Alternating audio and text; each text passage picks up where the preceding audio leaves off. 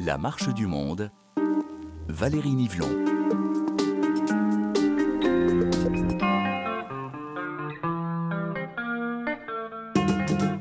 Bienvenue dans votre émission consacrée chaque semaine aux femmes et aux hommes, acteurs et témoins de l'histoire du monde.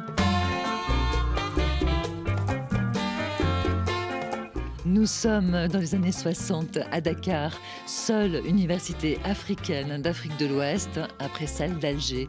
Dans l'effervescence des indépendances, c'est ici que se rencontrent les futurs cadres des jeunes nations africaines. Créée en 1957, Dakar est encore une université française dépendant du rectorat de Bordeaux, ce qui garantit l'équivalence des études et des diplômes au Sénégal et en France, et puis un statut très privilégié pour les étudiants. Mais Dakar, c'est aussi un formidable creuset intellectuel et culturel où se croise une jeunesse politisée de 23 nationalités différentes, dont chaque génération s'insurge contre les contradictions de son époque et revendique une université au service du peuple, indépendante, africaine et panafricaine. Cette expérience dakaroise est documentée par les travaux de l'historien Omar Gueye et vécue par celui qui nous fait l'honneur d'être notre grand témoin, Boubacar Bari. Arrivé de Conakry, Boubacar Bari ne savait pas encore qu'il allait devenir le premier secrétaire général de l'Association des historiens africains en 1972, véritable porte-étendard de l'école de Dakar. Boubacar Bari et Omar Gueye sont tous les deux mes invités pour ce nouvel épisode de La Marche du Monde, enregistré ici à Dakar, dans nos studios RFI.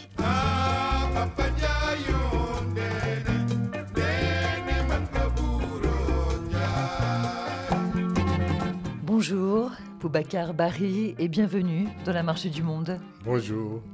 Vous êtes membre fondateur de l'Association des historiens africain, auteur du livre Le royaume du Wallo, le Sénégal avant la conquête, traduit en plusieurs langues, et vous vous révélez au monde, Boubacar Bari, à la suite de l'apparition de la Sénégambie du 15e au 19e siècle, traite négrière, islam et conquête coloniale, publié en 1998, qui reste votre œuvre majeure. Alors pour quelles raisons l'historien que vous êtes devenu a choisi de travailler sur la Sénégambie?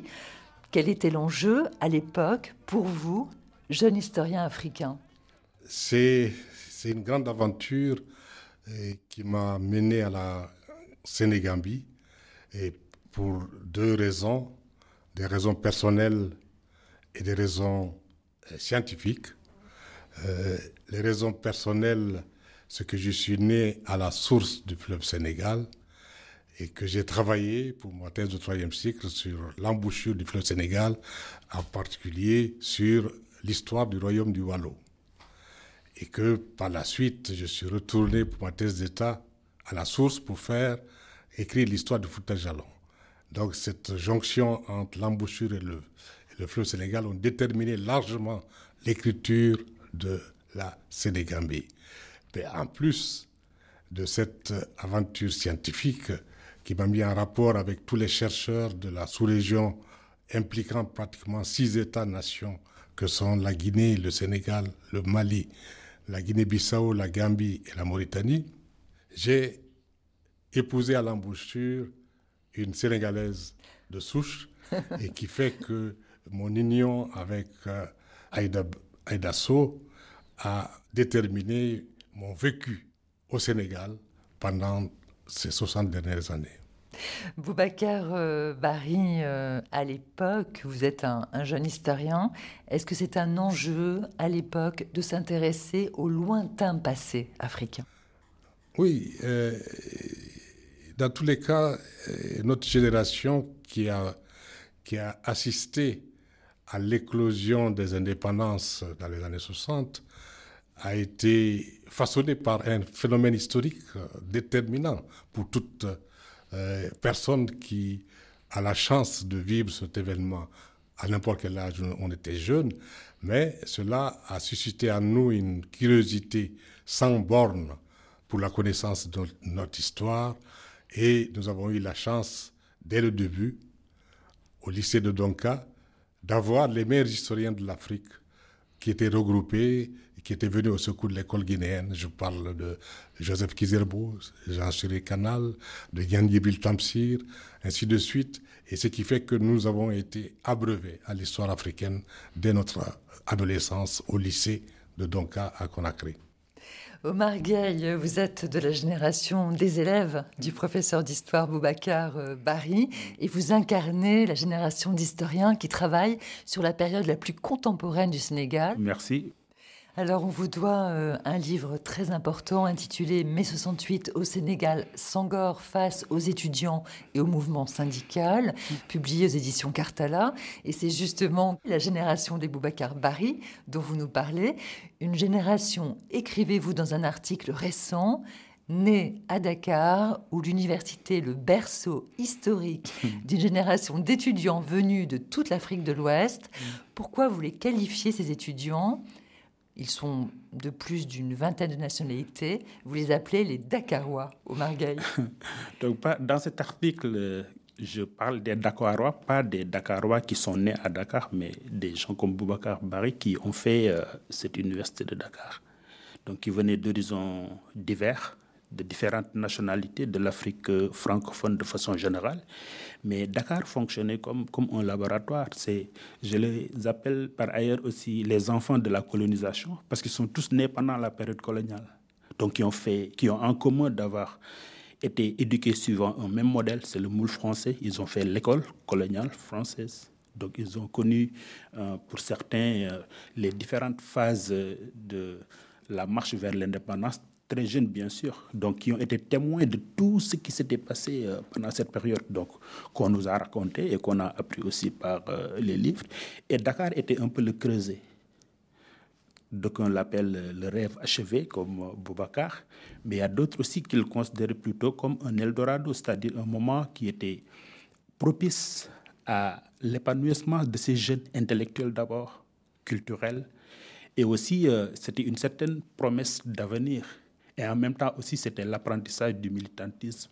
Donc, eux, en commun, ils ont forgé cet idéal panafricain qui est un peu loin par rapport à nous, mais leur génération a été témoin de ces luttes pour les indépendances, mais aussi de tous les débats pour la construction nationale. Quelle voie il fallait prendre Donc, la bataille idéologique, ils étaient très politisés aussi, donc qui étaient au courant au moins informés de tout ce qui se passait dans le monde, aussi bien au niveau des idéologies, mais aussi très engagés dans la lutte politique par exemple par rapport à la tentative de déstabilisation de la Guinée, la tentative de déstabilisation du Ghana et aussi l'écrasement du Vietnam, ils étaient aussi, malgré leur jeune âge, très militants, donc au nom de ces idéaux de panafricanisme et d'humanisme.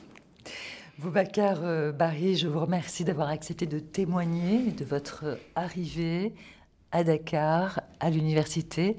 Nous sommes au début des années 60, nous sommes très exactement en mars 64, puisque vous avez fui euh, la Guinée après 1961 et le conflit entre les enseignants et ses Touré.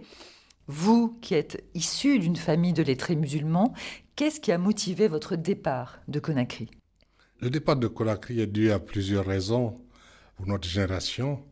C'est la rupture qui a eu lieu en 1961 lorsque, sous l'accusation de complot ou en tout cas de contre-révolution, nos enseignants, les meilleurs et les premiers à exercer cette fonction en Guinée à l'époque, les Nyandi Tamsir, Ibrahim Kaba, euh, Keta Komandia, Baïsek, ont été mis en prison du fait des complots au niveau du, au niveau du syndicat. Du syndicat euh, que le pouvoir politique voulait domestiquer et les seuls résistants à cette domestication étaient le syndicat des enseignants. Boubacar Bari, votre chemin d'exil est très long et très éprouvant. Qu'est-ce que vous découvrez à Dakar lorsque vous arrivez? Quels sont vos premiers souvenirs euh, d'étudiants, vous qui avez souffert de la rupture avec vos parents, vous qui avez dû fuir votre propre pays, vous qui avez mis euh, des semaines à pouvoir euh, euh, rejoindre Dakar, vous avez tout juste 20 ans. Quels sont vos premiers souvenirs de cette université? Qu'est-ce que vous découvrez?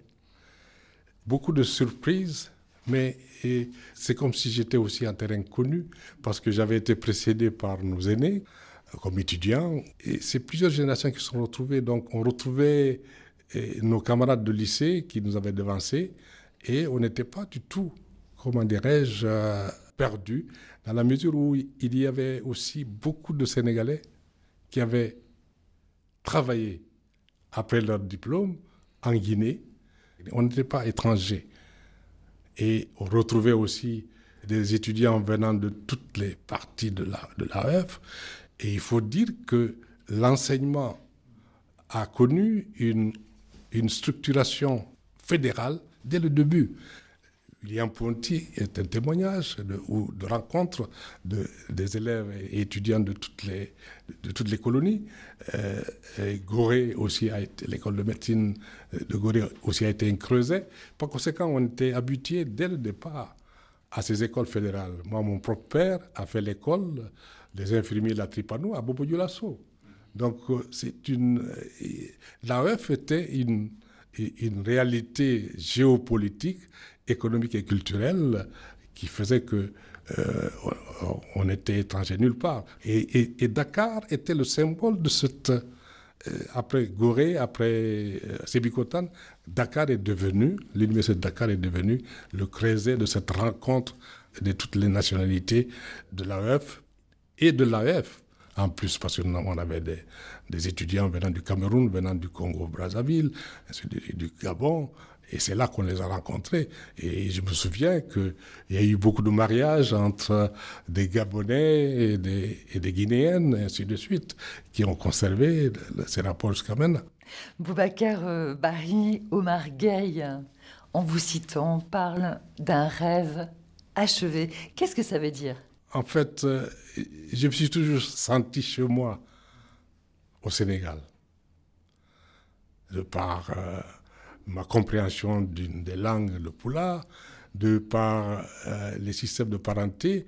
Et lorsque j'ai fait ma thèse sur le Wallon, je parlais pas Wolof, mais je me suis retrouvé facilement dans les structures politiques et sociales du royaume du Wallon avec une aisance extraordinaire parce qu'il n'y avait pas de différence avec les structures politiques et sociales que je connaissais dans le royaume du Fouta Jalon. Donc c'est les mêmes peuples, c'est les mêmes institutions je me suis senti chez moi au Sénégal jusqu'à ce jour et je reste très attaché à cette partie de moi-même tout en n'oubliant pas l'autre partie. Donc vous êtes bien un Dakarois tel que l'historien Omar Gay le définit.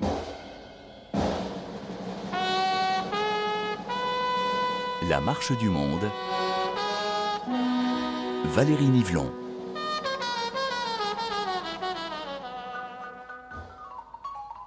Boubacar euh, Barry, vous partez rapidement à Abidjan grâce à une bourse qui vous est accordée. À l'époque, la réalité ivoirienne de l'université Naissance d'Abidjan, est-ce qu'elle est différente de celle de Dakar? Quelles sont vos impressions à Abidjan? Est-ce que le climat est aussi enthousiasmant qu'à Dakar? Au feu Boigny, lorsqu'il a construit l'université d'Abidjan, c'était pour se rendre autonome par rapport à l'université de Dakar.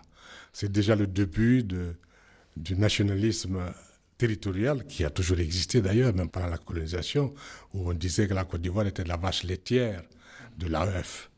Et donc il y avait cette volonté de, de faire ce que Dakar avait pratiquement à Abidjan. Et cela a été vu comme une concurrence entre les deux universités, mais il a eu la, la sagesse, ou en tout cas l'intelligence, d'accorder des bourses à tous les bacheliers de, de l'AEF qui désiraient aller continuer les études à, Abidjan. Ce qui explique que beaucoup de Guinéens qui étaient à Dakar, qui n'étaient pas boursiers, ont déménagé à Abidjan pour faire les études supérieures. Mais il y a une différence fondamentale, c'est que la tradition de lutte estudiantine, c'était l'association des étudiants de, de Dakar. Et Dakar rivalisait d'ailleurs avec Paris pour la direction de la lutte anticoloniale. Donc, euh, en Côte d'Ivoire, on n'avait pas cela, on avait un régime à la RDA, parce que, en fait, Sékou et, au fait se, se, ressemblent sur ce point de vue, c'est que le, les structures politiques du RDA étaient très contraignantes et, n'acceptaient pas, disons, des contradictions. Et donc, euh, et, on a eu la preuve, d'ailleurs, que à un moment donné, euh, on a été menacé de rapatriement en Guinée sur la demande de, Sékou Touré. C'est grâce au recteur français que nous avions à Abidjan à l'époque qui a euh, plus, plus, ou moins tempéré le gouvernement ivoirien pour que nous ne soyons pas. Donc, euh, en allant à Abidjan, je regrettais déjà le bouillonnement intellectuel et syndical de Dakar et qui explique, dans la mesure où il n'y avait pas de licence en histoire de de revenir à Dakar. Vous rentrez à Dakar en 1965 et vous allez vivre votre première manifestation étudiante en 1966. Vous manifestez contre la chute de Kwame Nkrumah suite au coup d'État militaire qu'il a renversé. Kwame Nkrumah, premier président du premier pays africain indépendant, le Ghana. Comment vous avez vécu cette chute de Nkrumah et pourquoi vous manifestez euh, ici à Dakar en 1966, Boubacar Bari? C'est toute la tradition anti-impérialiste et disons que après le référendum de 1958, les États africains étaient classés entre les révolutionnaires et les conservateurs, ou en tout cas ceux qui étaient acquis à la communauté franco-africaine. Et un pays comme, euh, comme la Guinée, malgré tout, était considéré comme révolutionnaire. Mais le pays le plus révolutionnaire, à l'époque, qui cristallisait toutes les attentions, c'était le Ghana de Nkrumah, pour son aura, pour son engagement pour l'unité africaine et pour son panafricanisme avéré qui était, comment dirais-je, beaucoup plus sensible. Et, donc, les étudiants de l'Université de Dakar étaient particulièrement sensibles à la chute de Nkrumah. Boubacar Bari, à titre personnel, vous êtes tout jeune. Qu'est-ce que vous avez ressenti au moment de la chute de Nkrumah, au moment de ce coup d'État? Un sentiment de révolte. Et ce qui fait que, comment dirais-je, dès que le mot d'ordre de, manifestation a été donné, on s'est retrouvé à la place de l'indépendance à l'époque. Et on a reçu les premiers, les premiers assauts de, la police et de la gendarmerie avec les, les bombes lacrymogènes qui nous ont dispersés. Donc euh, on est revenu sur la base et ça, ça a été le début de toute une série de manifestations et de grèves euh, qui ont engendré, ce, comment dirais-je, euh, ce qu'on appelle la fermeture de l'université à l'époque. Omar Gueye, Parlons de la politisation des étudiants à l'université de Dakar. On vient d'entendre un mm. premier exemple, une expérience fondatrice, mm. cette manifestation à laquelle Boubacar Bari a participé de tout cœur. Alors ce qui est très intéressant, c'est que l'université est une véritable caisse de résonance des événements euh, politiques de la région ouest-africaine et du monde. Vous l'avez rappelé, que ce soit les tentatives d'asphyxie de la Guinée, que ce soit la déstabilisation du, Ghana ou l'écrasement du, Vietnam. Quelles sont, Omar Gay, les critiques exprimées par ces étudiants de toute nationalité que vous appelez étudiants dakarois à l'égard du néocolonialisme? Quelles sont leurs critiques? Oui, parce qu'ils avaient en commun d'avoir euh, un destin presque préétabli. C'est-à-dire que, comme il a expliqué tout à l'heure, malgré euh, leur horizon d'hiver, ils étaient tous ensemble. Et ça, ça a commencé bien avant l'université avec euh, l'Association générale des étudiants de Dakar. Il y a toujours le sigle de Dakar qui vient, déjà depuis euh, l'école de médecine. Ensuite, quand on est passé à l'école des hautes études, l'UGAO a été créé, l'Union générale des étudiants d'Afrique de l'Ouest. Donc il n'y avait pas encore de cycle de nation. C'était toujours des jeunes qui vivaient dans un même moule, dans un même système, donc français, avec des mêmes programmes, des mêmes lectures, des mêmes professeurs, etc. Et quand l'université a été créée aussi, donc en 1957, ils ont toujours continué dans cette dynamique, n'est-ce pas? Et jusqu'au moment où, par exemple, quand il parle de 66, si je me rappelle bien, il pourra le confirmer, euh, il y avait pas, on, on ne parlait pas d'étudiants étrangers. Il l'a bien dit tout à l'heure, nous n'étions pas des étrangers. Le concept, Je pas un étranger. Le concept étranger n'existait pas au Ça, campus. c'est extraordinaire. Ils s'appelaient tous africains, c'était des frères, même en 66 quand ils parlaient. Donc spontanément, c'était la première fois que l'université était, était fermée. Ils se sentaient tous quelque part trahis. Et ils avaient désigné les coupables. C'était l'impérialisme. Donc les marches étaient destinées vers les ambassades euh, du Royaume-Uni et l'ambassade des États-Unis. Donc c'était un ensemble à Dakar où ils avaient la possibilité d'expérimenter leurs convictions idéologiques. Parce que les générations ne sont pas les mêmes. Eux, ils sont c'est ce que j'appelle les enfants de la colonisation. Ils avaient en face c'était, ils étaient presque tous mobilisés. Ils n'avaient pas beaucoup le choix. À l'époque, Omar Gueye, pour que l'on s'imagine bien cette euh, université de, de Dakar, on a bien compris qu'elle était vraiment vécue de façon fédérale, Mhm. avec euh, des étudiants venant de l'AOF, venant de l'AEF, L'AEF. et que tout le monde se considère africain. Mhm. Il n'y a pas d'étrangers dans cette euh, université. Mais est-ce qu'il y a beaucoup de professeurs français dans ces années 60 à l'université de Dakar avant 68 Mais c'était un peu ça aussi euh, l'une des problématiques, c'est-à-dire que jusqu'en 68, théoriquement, on est indépendant depuis 8 ans. Mais l'université était encore française. C'était la 18e université française en 68. Et la majorité des professeurs étaient français. Le programme était français. Le recteur était français. Même les bourses, la plupart, il y avait la bourse FAC à l'époque, le Fonds d'aide et de, de coopération, qui était une bourse française. Et d'ailleurs, c'est pourquoi on comprend la revendication des jeunes de l'époque de lutte contre la néocolonisation, parce que théoriquement, et ça c'est seulement au niveau de l'éducation, mais au niveau, économique aussi, on pouvait faire cette observation de la mainmise française sur l'économie, et de la même façon aussi, l'assistanat technique, on n'en parle pas. Donc, ce n'est pas seulement au niveau de l'université, de sorte que ces jeunes panafricains, ces jeunes qui étaient bouillants de nationalisme, parce qu'il ne faut pas oublier qu'ils ont milité pour le nationalisme avant les indépendants. Et cette lutte continue. Aussitôt après, dans ce qu'ils appellent la lutte contre l'impérialisme, le néocolonialisme, et aussi, ils avaient désigné des figures qui représentaient ce- cette francophilie, ce néocolonialisme, par exemple, la figure de Senghor, très controversée de l'époque. Quelque part, leur lutte avait des allures de lutte anti-Senghor. Parce que aussi, à travers euh, leurs associations nationales, même s'ils avaient ce sigle euh, africain, parce qu'ils avaient des unions, on a parlé de l'AGED, de l'UGAO, mais aussi il y avait l'UED, l'Union des étudiants de Dakar qui regroupait toutes les associations nationales, mais à travers ces associations nationales, donc ils se, regrou- ils se organisaient par territoire. Et d'ailleurs, en 68, euh, celui qui présidait l'UED, en général, ce n'était pas un Sénégalais, c'était Samba Baldé, un Guinéen. Samba Baldé de Guinée, qui était le président de l'UED en 1968. Je vous propose euh, d'écouter, en ce qui concerne justement euh, le démarrage de ce grand mouvement de 68 et 69 euh, à Dakar, je vous propose d'écouter le témoignage de Birahim Ba que nous avions enregistré ensemble, Omar Gueye, en 2018 pour les 50 ans de 68 ici à Dakar. Birahim Ba est à l'époque membre du comité exécutif de l'UDES, l'Union démocratique des étudiants sénégalais. On l'écoute. En 1968, je devais avoir 22-23 ans. On n'était pas très nombreux. 3000 étudiants. Dans ma classe euh, en histoire, on était à peu près une dizaine. hein. Quand je, suis- venu à l'université, j'avais demandé une orientation en lettres modernes.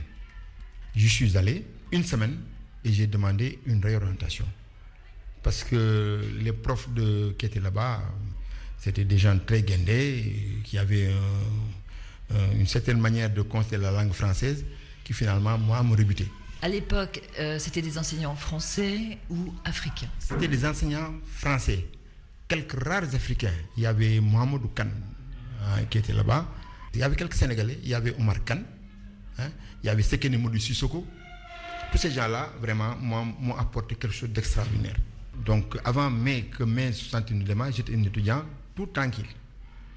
Et en 68, cette mai 68 est venue et j'ai été happé par le mouvement. Qu'est-ce qui fait que vous vous mettez à militer, à revendiquer au sein de l'Union des étudiants sénégalais? Il y a eu maintenant le problème des, bourses. C'est ça qui a entraîné la grande crise. Moi, je dis que à l'époque, avec ma bourse d'étudiant, je pouvais payer ma chambre, payer ma nourriture, donc aller au restaurant, des restaurant, et on mangeait très bien. Le problème des bourses, C'était un problème parce que l'État a décidé tout d'un coup qu'il fallait diviser les bourses. Il y avait des bourses entières, il y avait les demi-bourses et les quarts de bourse. Et ça, les gens ne voulaient pas en entendre parler. Le témoignage de Birahim Ba dans la Marche du Monde, ancien membre de l'Union démocratique sénégalaise. La question de la réduction des bourses, c'est sans doute l'étincelle qui allume la mèche d'une explosion sociale qui couvait ici à Dakar en 68 depuis quelques années au Margueil. Mais ce n'est pas le, le seul problème à l'époque. Est-ce que l'université est au fond le seul lieu d'expression de la contestation politique? Oui, il faut voir le contexte de 68. À l'époque, le contexte euh, global, c'était une certaine forme d'instabilité au niveau de la sous-région. Il y avait déjà la guerre euh, au Biafra, il y avait l'apartheid euh, en Afrique du Sud, euh, toutes ces questions d'asphyxie de la Guinée, de déstabilisation, de, etc., etc. Mais en interne, ici, il y avait un régime de parti unique de fait que le président Senghor appelait un parti unifié.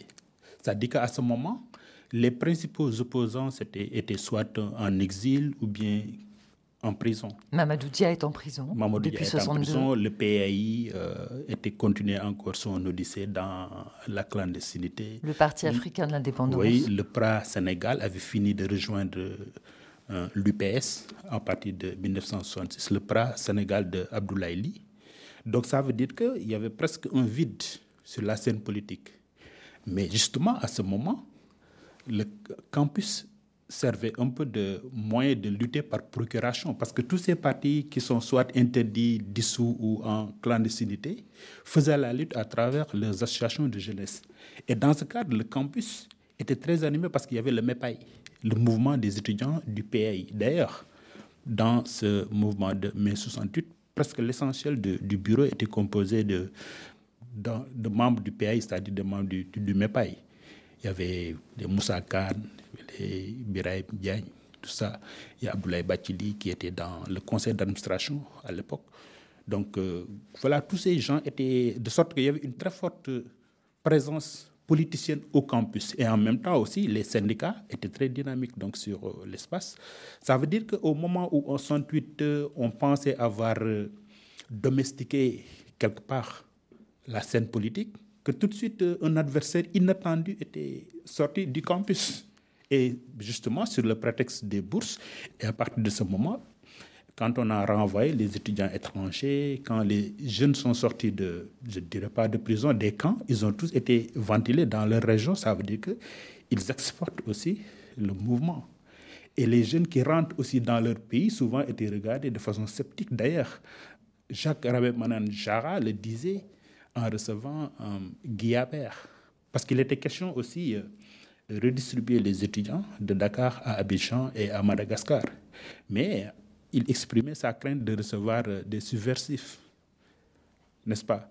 Et à partir de ce moment, on voit ici que d'un point précis, Dakar toujours, ce que j'appelle les Dakarois, en partant dans leur pays, exportaient aussi un certain esprit, cet idéal de justice, de liberté, de défense. Et ils faisaient peur aussi, parce que euh, leur lutte, ce n'était pas seulement contre Senghor, mais aussi contre tout ce qu'ils appelaient les pères fondateurs. Chacun dans euh, son association aussi s'intéressait donc des problèmes dans leur pays, les Guinéens de ce qui se passait en Guinée, les Ghanéens de ce qui se passait au Ghana, etc., etc. Et à partir de ce moment, Dakar constitue toujours ce foyer, et surtout le campus. Quand, je dis Dakar, je dis le campus.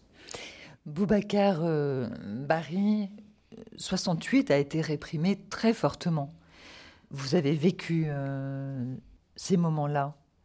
Toutes les nationalités étudiantes avaient leur organisation syndicale, les Béninois, les Togolais, et puis vous aussi les Guinéens. Quelles étaient euh, vos relations avec les partis politiques clandestins à l'époque, à l'université? Il n'y avait pas de parti politique clandestin à l'université. Il y avait des, étudiants qui étaient des membres de, de ces partis politiques qui avaient tous pratiquement l'ombrella, le parapluie du PAI pour la, plus, pour la, pour la plupart. Le Parti africain de l'indépendance. Le Parti africain de l'indépendance. Et tous ceux qui étaient partisans des pouvoirs en place dans leur propre pays respectif n'étaient pas du PAI. Il y avait une séparation très, très nette. Et ils étaient minoritaires, ceux qui étaient partisans de. Et les Guinéens se sont retrouvés dans cette turbulence politique. Et je me souviens que les Guinéens ont eu un, choix difficile à faire. Fallait-il rentrer en Guinée ou non? Il y a eu une, discussion très longue qui a eu lieu. Il y a eu des gens qui voulaient rentrer en Guinée pour montrer qu'eux aussi ils ont un pays. Et il y en a qui, connaissant le régime qu'ils ont laissé, ne voulaient pas rentrer au pays. C'était mon cas. Boubacar Barry, quel était votre sentiment, votre position à l'époque? À l'époque, euh, je n'étais pas partisan du retour, de retour en Guinée. Et d'ailleurs, tous ceux qui voulaient rentrer en Guinée ont désisté, un dans un, et euh, finalement, ça n'a pas eu lieu. On a préféré aller suivre nos amis, aller jusqu'au Mali ou en Mauritanie, nous réfugier là-bas, ou entrer dans la ville de Dakar où nous avons retrouvé nos familles respectives en attendant que la tempête passe. Vous, Boubacar Barry, qu'est-ce que vous avez fait personnellement? Moi, je suis resté sur place. Je suis resté sur place à, Dakar, pratiquement. Quelle vision euh, à l'époque aviez-vous, Boubacar Barry, du président euh, Sangor dans, ces années 60 euh, Est-ce que la, la négritude était un, concept qui vous inspirait Est-ce que vous compreniez le lien viscéral de Senghor à la culture et à la langue française? Par rapport à la négritude, nous qui venions de Guinée avions déjà eu le privilège d'apprendre la littérature africaine grâce à nos professeurs qui étaient sur place. David Diop Mendessi, le poète, était là. Memel Fauté, il y avait Yves Benoît, spécialiste de, de Diderot, il y avait euh, euh, le philosophe. Par conséquent, nous avons été euh, initiés dès nos classes de, lycée à la littérature africaine, dans laquelle, effectivement, il y avait une critique très acerbe de la négritude par la nouvelle élite de David Diop et, et des autres. Donc, euh, on avait, par rapport à la négritude, une, position très, très figée de rapport entre la négritude et le néocolonialisme. Donc, on ne voyait pas en Senghor le poète, ni l'écrivain, mais on voyait en Senghor le président qui avait des relations très étroites avec la France. Et le président qui avait donc euh, réprimé le mouvement de contestation en 68 sur le campus. Vous venez de faire euh, référence, Boubacar Bari, à vos professeurs du lycée de Donka, en Guinée, à Conakry. C'était l'époque où le couple Kizerbo était présent à Conakry, Jacqueline et Joseph Kizerbo. Et je vous propose d'écouter la voix de Joseph Kizerbo, pionnier de l'écriture de l'histoire africaine.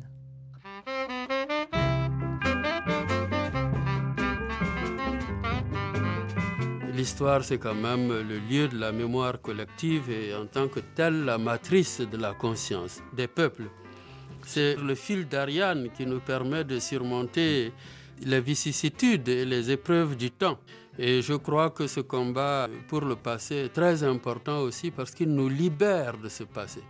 Vous êtes libérés parce que vous comprenez. Le fait de comprendre pourquoi on en est là, ça nous libère.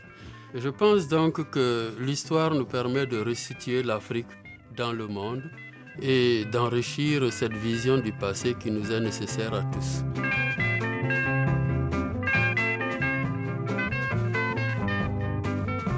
La voix de Joseph Kizerbo dans la marche du monde, entre les oreilles de notre grand témoin, Boubacar Bari.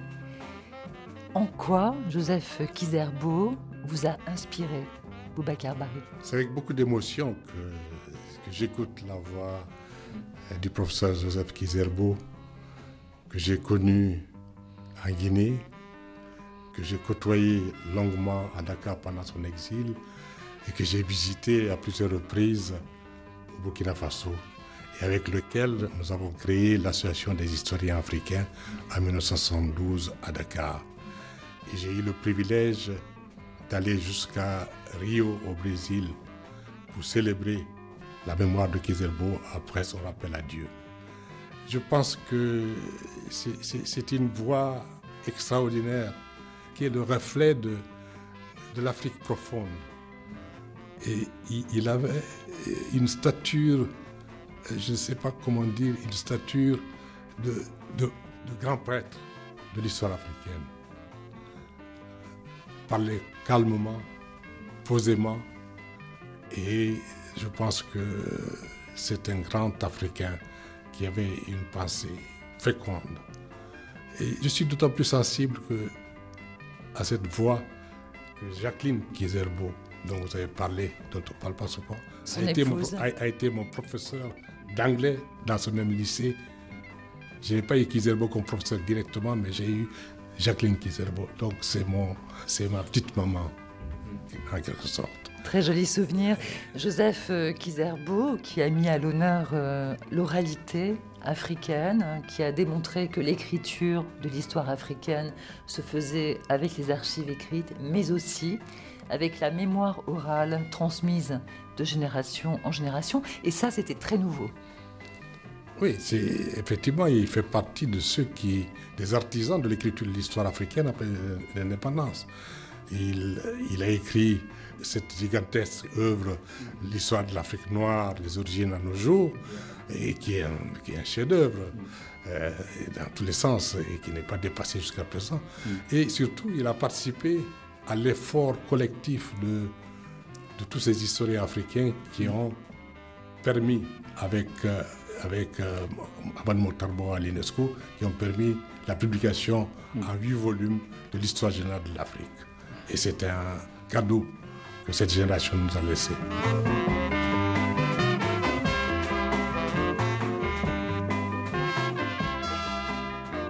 Alors j'aimerais que l'on parle d'une autre grande figure qui a donné son nom à l'actuelle université, ici à Dakar, Cheikh Anta Diop. Son livre, publié en 54, Nation nègre et culture, a marqué toute une génération, et d'abord la vôtre. Dans ce livre, il défend l'indépendance de l'Afrique, il défend la création d'un État fédéral continental africain, il défend l'origine africaine et négroïde de l'humanité de la civilisation, ou encore l'origine nègre de la civilisation égyptienne. En 72, lorsque vous devenez secrétaire général de la première association des historiens africains, est-ce que ce livre est pour vous tous une référence? Oui, c'était déjà une référence depuis sa publication et je pense mm. que c'est le bréviaire mm. dans lequel s'est abreuvé tous les historiens qui revendiquaient que l'Afrique avait une histoire. Et je pense qu'après Cheikh Anta Diop, on ne se posait plus la question de savoir si on avait une histoire ou non. Il fallait l'écrire. Et je pense que c'est pour cela que nous avons euh, Nation Agriculture mais aussi l'unité culturelle de l'Afrique noire, mhm. mais encore davantage pour un État fédéral, euh, comment dirais-je, l'unité de l'Afrique, qui est, l'œuvre majeure de, de Cheikh Diop. Il reste un monument qui n'a pas fini d'être exploré, mhm. d'autant plus que, et c'est là l'un des problèmes, d'autant plus que qui, euh, Cheikh Diop n'a pas eu l'occasion d'enseigner. Et pourtant, Boubacar Barry, lorsque vous étiez jeune étudiant, vous avez une vingtaine d'années euh, à Dakar à l'université, Cheikh Anta Diop était là Bien sûr, mais il était confiné dans son laboratoire carbone à l'IFA et il n'avait pas eu droit à l'enseignement dans cette université. Et ça, c'est, comment dirais-je, c'est pour cela que le nom de cette université donnée à Cheikh Diop est une revanche de l'isolement dans lequel il a été confiné pendant toutes ces années. Euh, cette université euh, lui avait fermé les portes pratiquement. Omar Gay. Je suis très heureux d'entendre tout ce que le professeur Barré a dit parce que nous sommes un peu la continuité de ce qu'il a dit. Moi, j'ai été euh, un étudiant de Kizerbo, mais c'est encore plus jeune, en 87. Je crois que c'était euh, la fois où il est retourné pour faire bénéficier aux Africains aussi de son expérience. C'est ce grand baobab qu'on voyait de loin qui s'était approché de nous avec euh, sa façon de, parler, avec beaucoup d'images. Et c'est d'ailleurs lui-même qui a fait euh, l'oraison lors de l'hommage qu'on a rendu à Cheikh Diop à l'amphi de la faculté de droit. J'étais en première année on n'a pas connu euh, Cheikh Anta comme enseignant parce que quand on venait à ce moment-là, c'était euh, l'année de sa mort. Et Kizerbo, bon, on a connu, ce sont des hommes multidimensionnels. Tout à l'heure, quand je parlais de militantisme de ces jeunes de l'époque, donc c'était pas le bouillonnement n'était pas seulement ce militantisme politique, mais aussi culturel. Ils étaient euh, leaders de partis politiques aussi bien Cheikh Anta que, Kizerbo, donc dans l'ancienne Haute-Volta qui est devenue aujourd'hui le Burkina Faso. Mais surtout, ce sont des scientifiques qui nous ont donné des œuvres de référence. On a parlé de Nation nègre et culture et histoire générale de l'Afrique euh, d'hier à demain. Il y a peut-être un troisième aussi, Djibril Tamsirnian, donc sur euh, l'oralité qui a fait l'épopée mandingue, parce que le combat de cette génération était aussi en même temps un combat scientifique un combat nationaliste, aussi un combat politique. C'était la reconnaissance de la légitimité de l'histoire africaine par des historiens africains et par des sources africaines. Et l'oralité a joué ce rôle que tous ces précurseurs donc, ont fait. Et puis, il y a peut-être euh, l'un des premiers, c'est Abdoulaye Ly, avec euh, la compagnie Chakanta et Boubacar Bari et euh, les jeunes de son époque ont prolongé ce combat. Bon, nous, nous sommes un peu des héritiers donc, dans cette tradition parce que Boubacar Bari aussi a été mon professeur. Voilà, donc c'est un peu pour parler de cette idée de continuité quoi, dans l'histoire de Dakar. Après la voix de Joseph Kizerbo, je vous propose euh, d'écouter une dernière archive précieuse, la voix de Cheikh Anta Diop sur l'origine africaine de l'humanité. Vous savez que l'humanité a pris naissance en Afrique. La séparation de l'homme et de l'animal s'est effectuée en Afrique, on n'en doute plus. Cet événement important a eu lieu il y a environ 5 600 000 ans.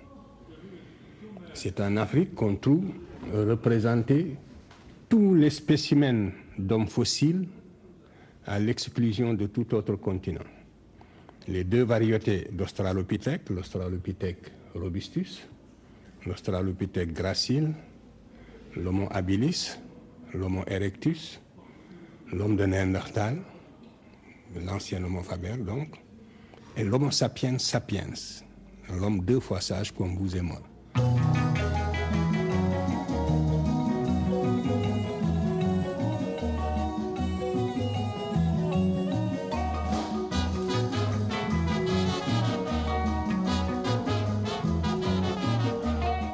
Bien sur RFI, à l'écoute de la Marche du Monde et à l'écoute de Regard vers le passé, l'album mythique de 1972 du Bembeya Jazz, orchestre guinéen, véritable bande-son des années 70, Boubacar Bari, ayant fui euh, la Guinée de Sékou Touré. Est-ce que vous, vous écoutiez, est-ce que vous, vous appréciez le Bembeya Bien sûr que tout le monde apprécie le Bembeya parce que c'est une très belle musique.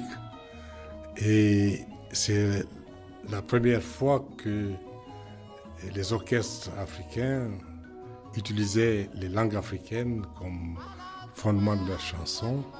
Et, euh, et, moi, j'ai assisté au début de la naissance du Bembea Jazz national.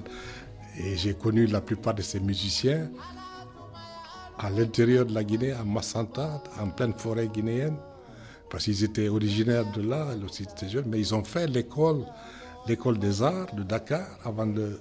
Ce sont tous des musiciens de métier, mais qui ont été euh, mis en sellette par le régime de Sékou Touré pour euh, exalter la révolution guinéenne et euh, ce goût de l'indépendance. Et par conséquent, ils font partie de, ceux qui ont forgé le sentiment national guinéen et africain et la résistance à la conquête coloniale parce que le bébé Jazz a, consacré à Samori l'un des meilleurs morceaux, disons, de musique historique.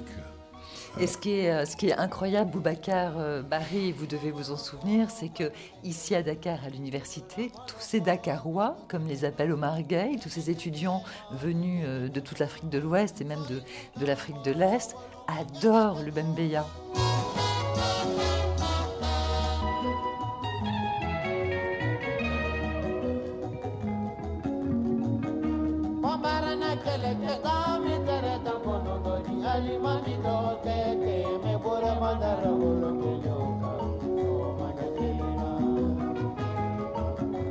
Omar euh, le temps est, est venu de, conclure.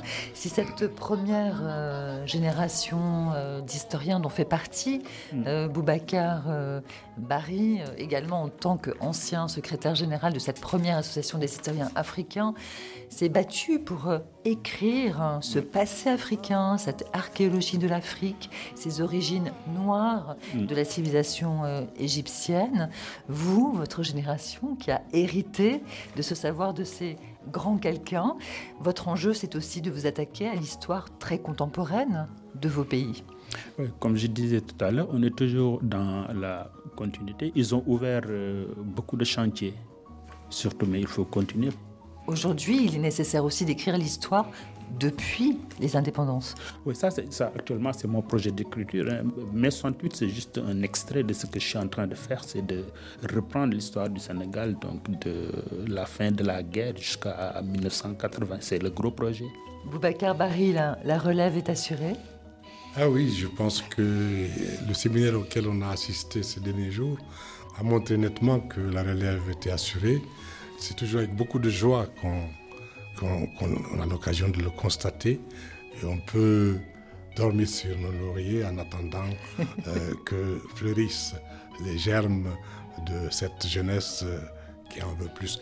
Mais il y a une orientation fondamentale aujourd'hui qui sied aux exigences de notre monde contemporain, c'est l'unité du continent africain. Merci infiniment à, à, tous les deux de votre participation de l'Université française à l'école de Dakar, où la jeunesse de l'historien Boubacar Barry. Ainsi s'achève ce nouvel épisode de La Marche du Monde, signé Valérie Nivelon et enregistré ici à Dakar par Alassane Bireba et réalisé par Robin Cusno et Diego Tenorio. Et pour réécouter cette émission, n'hésitez pas à télécharger notre application RFI Pure Radio. Vous nous trouvez dans la rubrique Histoire et vous pouvez podcaster l'émission. Réagissez sur nos réseaux sociaux de La Marche du monde, Twitter et Facebook. Exprimez-vous encore et toujours, cette émission, c'est la vôtre.